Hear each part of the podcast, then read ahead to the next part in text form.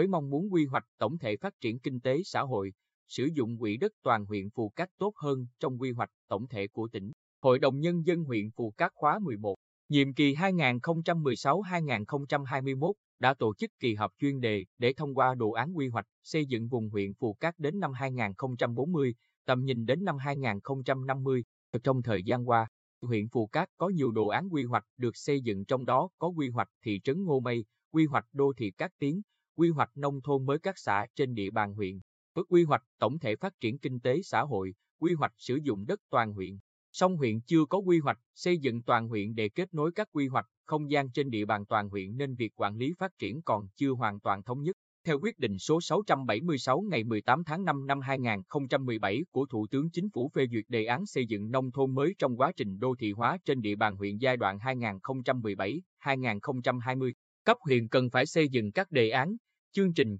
quy hoạch nhằm tiến tới việc xây dựng huyện đạt tiêu chí huyện nông thôn mới. Để hoàn thành kế hoạch đạt chuẩn huyện nông thôn mới cần phải lập quy hoạch xây dựng vùng huyện Phù Cát. Ông Võ Văn Tài, trưởng phòng kinh tế hạ tầng huyện Phù Cát, cho biết quy hoạch xây dựng vùng huyện Phù Cát đến năm 2040, tầm nhìn đến năm 2050 là cần thiết. Ủy ban Nhân dân huyện rà soát toàn bộ các quy hoạch trên địa bàn, kết nối về không gian, đất đai và đáp ứng hạ tầng nhằm phát huy các lợi thế của địa phương, nâng cao chất lượng sống của người dân và phát triển bền vững. Quy hoạch vùng giúp cho huyện hoàn thiện các tiêu chí nông thôn mới, tăng cường kết nối giao thông, chỉnh trang đô thị hiện hữu, phát triển đô thị mới. Trong 10 năm qua, Ủy ban Nhân dân xã Cát Khánh đã đầu tư hơn 114,4 tỷ đồng để xây dựng gần 35,8 km đường bê tông xi măng, hơn 10,5 km đường cấp phối, gần 12,3 km kênh mương nội đồng và nhiều công trình văn hóa khác. Với quy hoạch xây dựng vùng huyện Phù Cát, xã Cát Khánh trở thành đô thị loại năm vào năm 2030.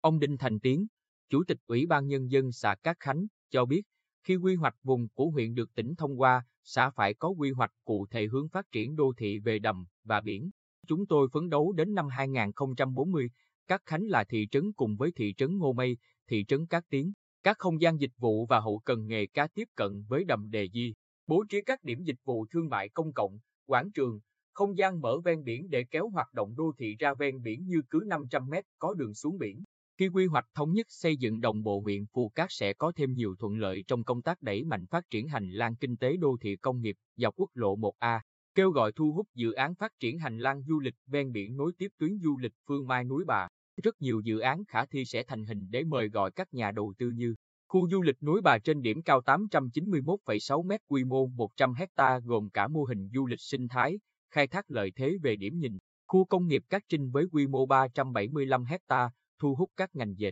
may, nhuộm, khu công nghiệp hội hòa với quy mô 340 ha, lĩnh vực cơ khí, luyện kim, điện tử, sản xuất, vật liệu xây, khu nông nghiệp công nghệ cao 100 ha, khu du lịch suối nước nóng Hội Vân với quy mô khoảng 170 ha, khai thác du lịch sinh thái, điều dưỡng khám chữa bệnh, khu logistics, sân bay với quy mô 85 hecta và các khu du lịch nghỉ dưỡng ven biển, quy mô 1.000 đến 1.200 hecta. Ông Nguyễn Trung Kiên, Chủ tịch Ủy ban Nhân dân huyện Phù Cát, cho biết, quy hoạch xây dựng vùng huyện Phù Cát đến năm 2040, tầm nhìn đến năm 2050 đã nghiên cứu khớp nối các chủ trương, chính sách của quốc gia và của tỉnh đề xuất mạng lưới đô thị nông thôn phù hợp với tiềm năng lợi thế đã có của huyện. Việc xây dựng và phát triển vùng huyện Phù Cát không chỉ liên quan đến tỉnh mà còn có rất nhiều vấn đề liên quan tới vùng liên tỉnh. Do đó, Ủy ban Nhân dân huyện mong được sự quan tâm hỗ trợ của các sở,